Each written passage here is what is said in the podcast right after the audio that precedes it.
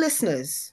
Welcome to another episode on Rising Above Shadows of Abuse, RASA. I'm your host, Grace Upper.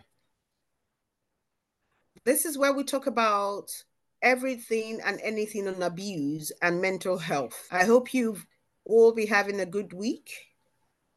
Today's episode centers around world news on abuse. The Independent News, 9th of January 2024, by Maya Oppenheim. Thousands of vulnerable women are being left at serious risk of harm because police forces are failing to hand over potentially life saving information on violent criminals. The Independent can reveal. And the latest shameful example of England's police forces failing to protect women official data shows that more than half of 20, 20,226 requests for background checks on potential domestic abusers were rejected during a six month period. Campaigners say that victims face a postcode lottery in their search for answers, with one expert warning that the sheer scale of rejections is putting women's lives at risk. Senior Tory MP Robert Buckland has called for an urgent independent review of the disclosure scheme. Known as Clare's Law, it is named after 36 year old Clare Wood, who was murdered in 2009 by her ex boyfriend, George Appleton, and had a history of violence that Wood was unaware of. As a picture emerges of an inadequate system that has left thousands of women unable to obtain information about their partners. The Independent can report that 56% of criminal background checks or requests made under Clare's law between October 2021 and March 2022 were denied, according to data from the National Police Chiefs Council. Some forces are making women wait months instead of days to learn whether their partner has a history of committing violence against women. The mother of a woman killed by an abusive ex boyfriend has criticized police for failing her daughter. Hilary Stinchcombe told the Independent that a Clare's Law disclosure could have saved the lives of her daughter, Laura Mortimer, 31, and her 11 year old granddaughter, Ella Dalby. The pair were stabbed 42 times at their home in Gloucestershire in May 2018 by Mortimer's partner and Ella's stepfather, Christopher Boone, who had, unbeknown to the family, been given a suspended sentence months before they met for assaulting his previous partner and her mother in front of two children. Ms. Stinchcombe said the family had requested information from police about Boone under Clare's law, but the force had denied the application incorrectly, claiming that the request must come directly from the victim. It's disgusting the police misunderstood the rules and denied us this information, she said. If I had known he had previous convictions, there is no way I could have let him near Laura's children and I wouldn't have let him in the house. A review into the deaths found that police had failed to take action when Boone attacked Mortimer in 2014, even though he was a known offender. Mortimer initially told officers she had been assaulted by Boone, but that she did not wish to support police action. Gloucestershire police pointed out that a combined domestic homicide review and a serious case review stated Miss Mortimer was told about her husband's history of domestic abuse by a social worker, but was unconcerned by it. Clare's law, which is divided into two halves, give victims and their loved ones the right to ask police about an abuser's criminal background. The second part gives police bodies the right to request information on individuals they feel pose a risk to women. A spokesperson for the National Police Chiefs Council, NPCC, said Clare's law application as rejected because there is no information to reveal about a suspected perpetrator. But Robert urged ministers to agree the terms of a review with the NPCC to ensure that legitimate requests are not being dismissed. One police force, Wiltshire Police, is reviewing thousands of applications in relation to the failure to disclose information that could have protected women or people at risk of domestic violence. The review was triggered after concerns were raised about a member of staff. An independent Office for Police Conduct, IOPC spokesperson said an independent review is ongoing. Sir Robert told the Independent, I am less than trusting in the system and want reassurance that those applications have not just been dismissed in a summary way, that they have been considered seriously even if no disclosure is made. I think there should be a review to make sure that the processes are being adhered to in a proper way, bearing in mind what happened in Wiltshire. Anything that undermines confidence in the system is going to be bad for people who are doing their best to prevent being the victims of abuse. He added, the whole point of this system was to increase public confidence. And if it's going the other way, then that is clearly against the objectives of the system. Labour's shadow minister for domestic violence said that missed opportunities have already cost too many lives.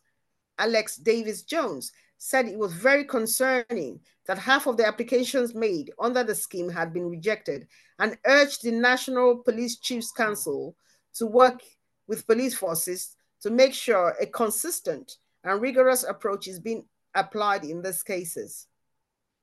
She said the scheme must ensure that every opportunity for early protection and prevention is taken when it comes to domestic violence and abuse, adding, missed opportunities cost lives, and far too many have already been lost. Domestic Abuse Commissioner Nicole Jacobs said the law could provide potentially life-saving information, but that refusing applicants, but that refusing applications means that opportunities are being missed to protect victims. Ellie Butt of Refuge, a leading domestic abuse charity, partnered with the Independent, said there are many holes in the scheme and warned that a Clare's law can foster a false sense of security when vital information is withheld or overlooked. Rachel Horman Brown, a domestic abuse solicitor, said failures to disclose information under Clare's law can put women's lives at risk. Some women she supports are given disclosure under Clare's law, but a lot see their applications rejected, she said. Sometimes they are told, You have separated from him, you don't need to know. But separation in the context of domestic abuse are often not linear. Victims will often go back to their perpetrators, she added. This is because the perpetrators are so manipulative and victims feel controlled and scared. A lot of victims are a lot less likely to go back if they know of the history of abuse. That excuse of refusing information by the police doesn't stack up.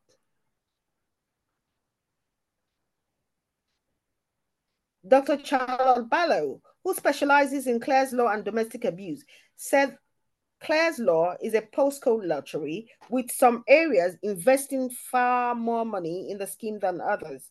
The academic said domestic abuse victims share counters sometimes wait months to be given a disclosure about a partner, adding that one woman was forced to wait five months despite ringing the police multiple times. Recommended wait times for disclosure are 28 days, but Dr. Barlow warned that this is too long. Louisa Rolfe, Assistant Commissioner of the Metropolitan Police and Domestic Abuse Lead for the NPCC, said police aims to consult relevant safeguarding agencies before disclosing, and where a victim discloses potential abuse during the process, but no records are held, police look to take steps with other relevant agencies to protect them. A spokesperson for Gloucestershire Police said the review into the deaths of Mortimer and Ella states that the forces policy for Clare's law previously permitted disclosure of convictions only to the individual in the relationship. However, since the introduction of statutory government guidance in 2022, the constabulary will now consider disclosure to another person in particular circumstances they added. What do you think about this newsreel? Can you leave your opinions and views via email or our social media handles? Thank you. Domestic abuse victims to be given up to £2,500 to help them flee partners. The independent newspapers by Maya Oppenheimer, women's correspondent, Tuesday, the 9th of January 2024. Victims will be given up to £2,500 to help them escape their situation under a new government scheme. The Home Office has announced a £2 million pot for women or people who lack the money to escape an abusive partner. Victims can claim a payment of up to £500 for staples such as food and nappies, or can apply for up to £2,500 to go towards housing costs. The payments will be available from 31st of January. The fund builds on a pilot scheme funded by the Home Office and delivered in conjunction with Women's Aid last year, which helped more than 600 people get to safety. The Minister for Victims and Safeguarding, Laura Farris, said women leave abusive partners at what is often the lowest point in their lives. The most common issues are children, lack of money and confidence, fear of reprisal. This keeps so many victims locked into dangerous and harmful situations for far too long. I am proud this fund has helped over 600 people to escape their abusers and find safety and hope this additional 2 million pounds will help hundreds more find peace and rebuild their lives. Previous research reported by The Independent found that nearly three quarters of domestic abuse victims said the spiraling cost of living crisis had stopped them from escaping their abusive partner or made it trickier for them to flee. The Domestic Abuse Commissioner for England and Wales, Nicole Jacobs, said it will be a lifeline for many, helping victims to flee abuse and rebuild their lives. I hope to see this critical funding reach as many victims and survivors as possible, including those who face the most significant barriers to support. The scheme, which will continue until March 2025, will be rolled out through a network of local frontline services in England and Wales.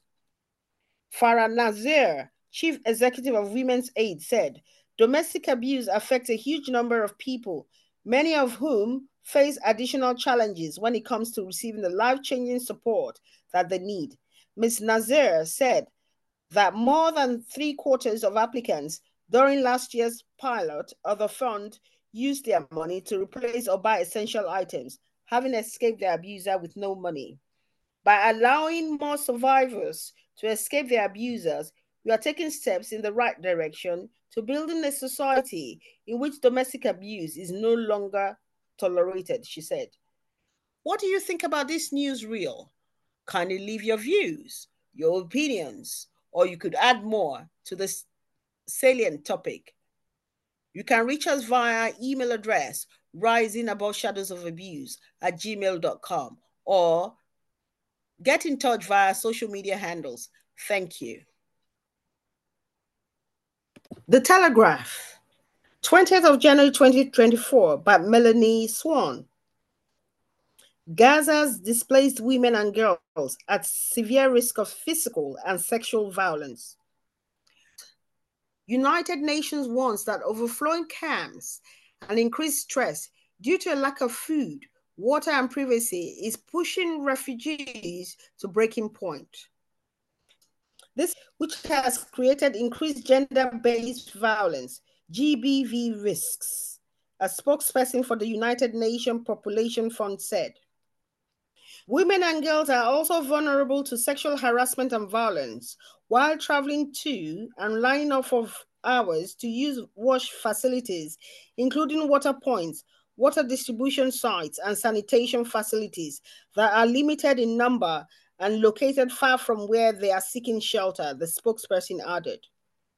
Prior to October the 7th, around 30 organizations were providing gender based violence, GBV support, and prevention services in Gaza, including counseling, legal aid, and safe spaces for women in emergency cases.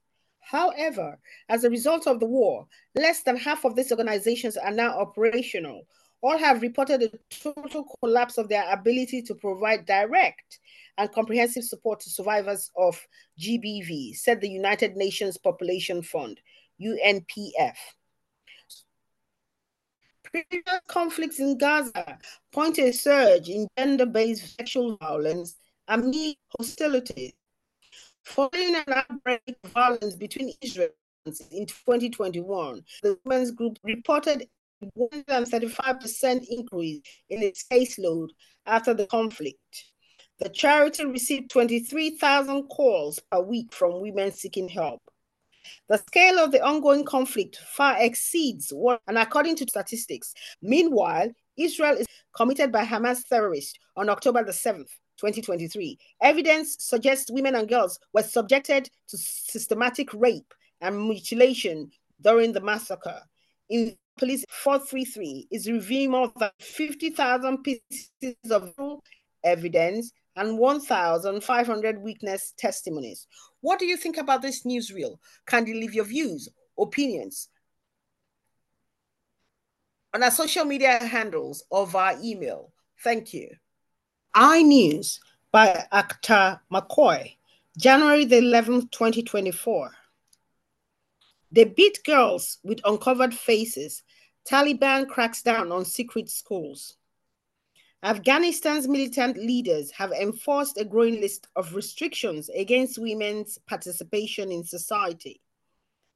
Taliban forces stormed a clandestine English class attended by around 20 teenagers and it was shattered. Five of them, armed with weapons, entered the class and started beating girls who had their faces uncovered. Faizak Akbari, 17, told I from Kabul of Saturday's raid. I sometimes feel it was a nightmare. Girls were screaming. The Taliban were pushing them away to their cars. I ran.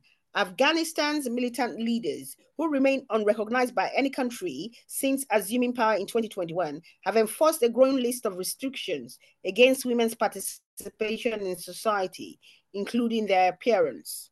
The Taliban recently began a widespread campaign of arrests and imprisonment of women and girls for what it calls bad hijab. Over the past few days, hundreds of women and girls have faced torture beatings, and humiliation on charges of bad hijab, spending varying durations in Taliban controlled prisons. Many are still missing. These arrests were to punish some groups who were trying to promote violation of hijab in some cities and was for a limited time, said Taliban spokesperson Zabihullah Mujahid on Monday. Faizal said six of the girls were taken, despite all of them wearing hijab and black masks. We have no information about their current whereabouts. Their families approached the Taliban, but they received no updates, she said. A parent of one of the arrested girls told Pfizer her daughter had called the family in distress, revealing her capture by the Taliban before the call abruptly ended. Her phone had been. My other classmate who was arrested on the same day, was released after a couple of days. She was severely beaten with black scars now covering her body. Pfizer recounted. She's only 10 years old. Since leaders of the impoverished country, with one of the most oppressed peoples seized power by force, Afghanistan's economy has crumbled, pushing millions into poverty. Nature has exacerbated the suffering as earthquakes left thousands dead. The Taliban's stringent hijab rules extend beyond the capital, Kabul. In the northern city of Mazar-i-Sharif, Ben Benaz Jafri, 23, faced violent arrest last month while eating a sandwich without a male guardian present. I was on my phone and enjoying my sandwich when two of them approached me. They asked me where my husband is, she recounted. I said I don't have one and explained that I was not very far away from home to require a male guardian. They forcibly took her to a propagation of virtue and prevention of vice office, where she said she was repeatedly slapped in the face. She spent 10 days in detention, including one day in solitary confinement before her release. Since her arrest, Benaz has been receiving threats from the Taliban, leading her to start wearing men's clothing when she ventures outside. Faced with the near impossibility of obtaining a passport under the Taliban, Benaz is contemplating fleeing to Iran. Women and girls assert that Taliban arrest aims to eradicate women from society to the extent that no woman can venture outside the confines of her home. Fazi, a 27 year old single woman in Western Herat, recounting being insulted and humiliated after she was stopped while traveling in a taxi earlier this month. These agents warned the driver, indicating that transporting women without a male guardian is not legal, she said. They took her to a police station and called her father. She was released after promising not to go out without her brother or father. They want to eradicate us from the face of society, she said. The human rights organizations have accused the Taliban of widespread violation of women's rights over the past two and a half years. These institutions characterize the Taliban's treatment of girls and women as against humanity systematic exclusion. They are rating us with good or bad hijab, Pfizer said, and then we disappear. What do you think about this? This is a very serious issue. Leave your view and thank you. 13th of January 2024, Unilad. A woman was held captive for five years, is rescued after being found in suspected kidnapper's garage by police. USA. A man from Texas has been arrested for kidnapping and holding a woman hostage after allegedly holding her captive for five years. Lee Carter, 52, is accused of snatching the approximately 30 year old woman off the street when she was pregnant. As a result, the Houston based rapper who performs under the stage name Viper has been has been charged with aggravated kidnapping after police after discovered the victim locked in a garage attached to his home. As per court documents obtained by the Houston Chronicle, the alleged victim told officials that she was kidnapped by the rapper while panhandling. The woman claims she was forced to live in the garage for four to five years, where she says she was repeatedly sexually assaulted by Carter as per court documents. Defendant Carter would force her to take pills along with crack cocaine and other illegal narcotics, causing her to become physically unable to leave the location, the court documents added. The woman claims she previously tried to escape the garage by breaking one of the windows and crawling out. However, after she was taken to the hospital, she says Carter picked her up from there and took her back into the garage to be held captive.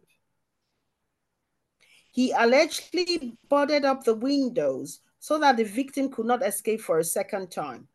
It remains unclear what happened to the victim's pregnancy while she was being held in the officers from the Houston Police Department were dispatched to 5251 Perry Street in Houston on 7th of April 2023 due to a kidnapping in progress when they heard a voice coming from the garage.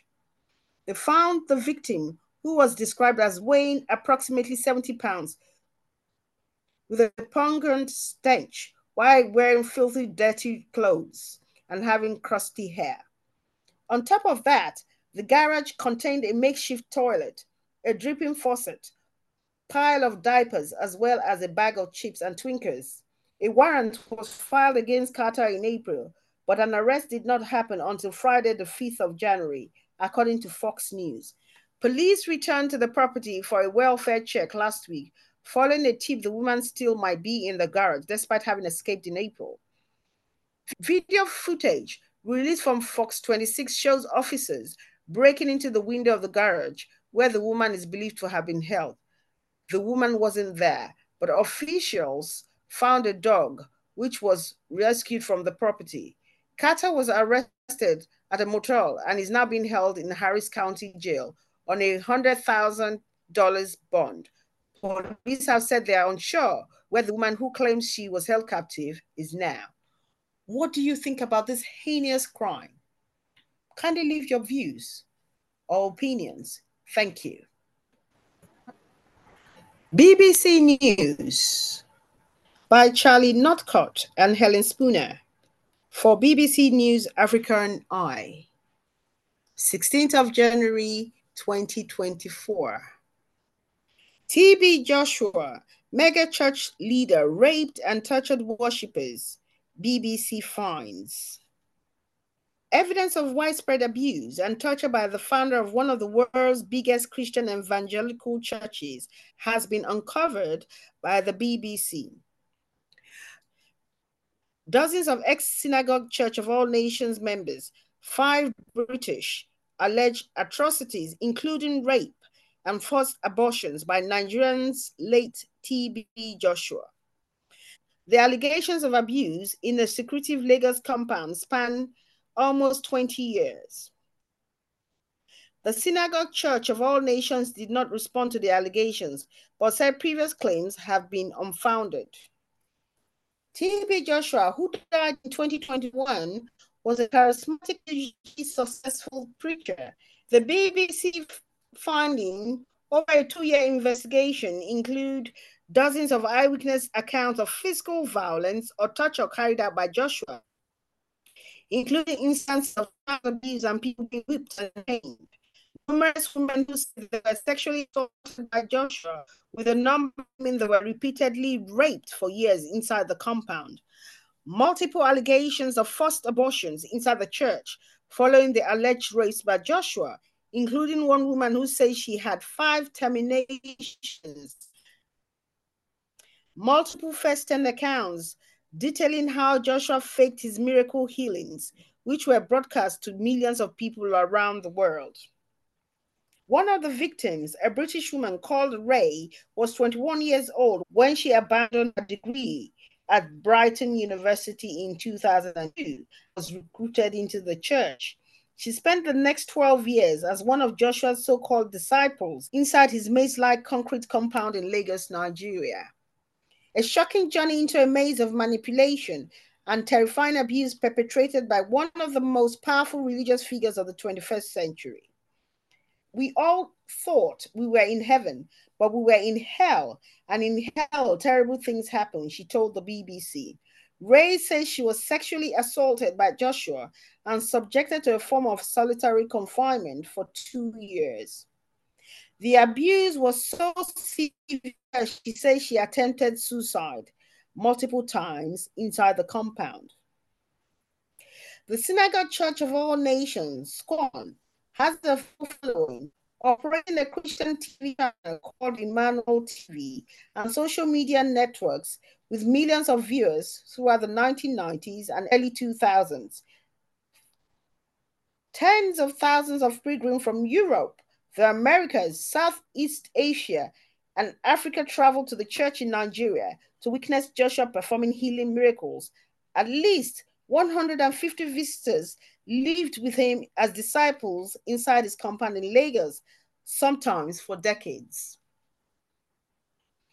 More than 25 former disciples spoke to the BBC from the UK, Nigeria, USA, South Africa, Ghana, Namibia, and Germany, giving powerful corroborating testimony about their experiences within the church. With the most recent experiences in 2019, many victims were in their teens when they first joined. In some of the British cases, their transport to Lagos was paid by Joshua in coordination with other UK churches. Ray and multiple other interviewees compare their experiences to being in a cult. Jessica Camus from Namibia says her ordeal lasted more than five years. She says she was 17 when Joshua first raped her, and that subsequent instances of rape by TB Joshua led to her having five forced abortions while there. These were backdoor type medical treatments that we were going through. It could have killed us, she told the BBC. Other interviewees say they were stripped and beaten with electrical cables and horsewhips and routinely denied sleep. On his death in June 2021, TB Joshua was hailed as one of the most influential pastors in African history. Rising from poverty, he built an evangelical empire that counted dozens of political leaders, celebrities, and international footballers among his associates. He did, however, attract some controversy during his lifetime when a guest house for church pilgrims collapsed in 2014, killing at least 116 people a number of uh, witnesses in Nigeria claimed they were physically attacked and in one case shot at after previously speaking out against the abuse and posting videos containing allegations on a BBC crew that attempted to record footage of the church's Lagos compound from a public street in March 2022 was also fired at by the church's security and was detained for a number of hours. The BBC contacted SCOAN with the allegations in our investigation. It did not respond to them, but denied previous claims against TB Joshua. Making unfounded allegations against Prophet TB Joshua is not a new occurrence. None of the allegations was ever substantiated, it wrote. Four of the British citizens who spoke to the BBC say, say they reported the abuse to the UK authorities after escaping the church. They say no further action was taken. In addition, a British man and his wife emailed eyewitness accounts of the ordeal and video evidence, including recordings of being held at gunpoint by men describing themselves as police, who also are members to the British High Commission in Nigeria in March 2010 after fleeing the church. In his email, the man said his wife had been repeatedly sexually assaulted and by Joshua. He warned the commission that other British nationals were still inside the compound facing atrocities. He also says no action was taken.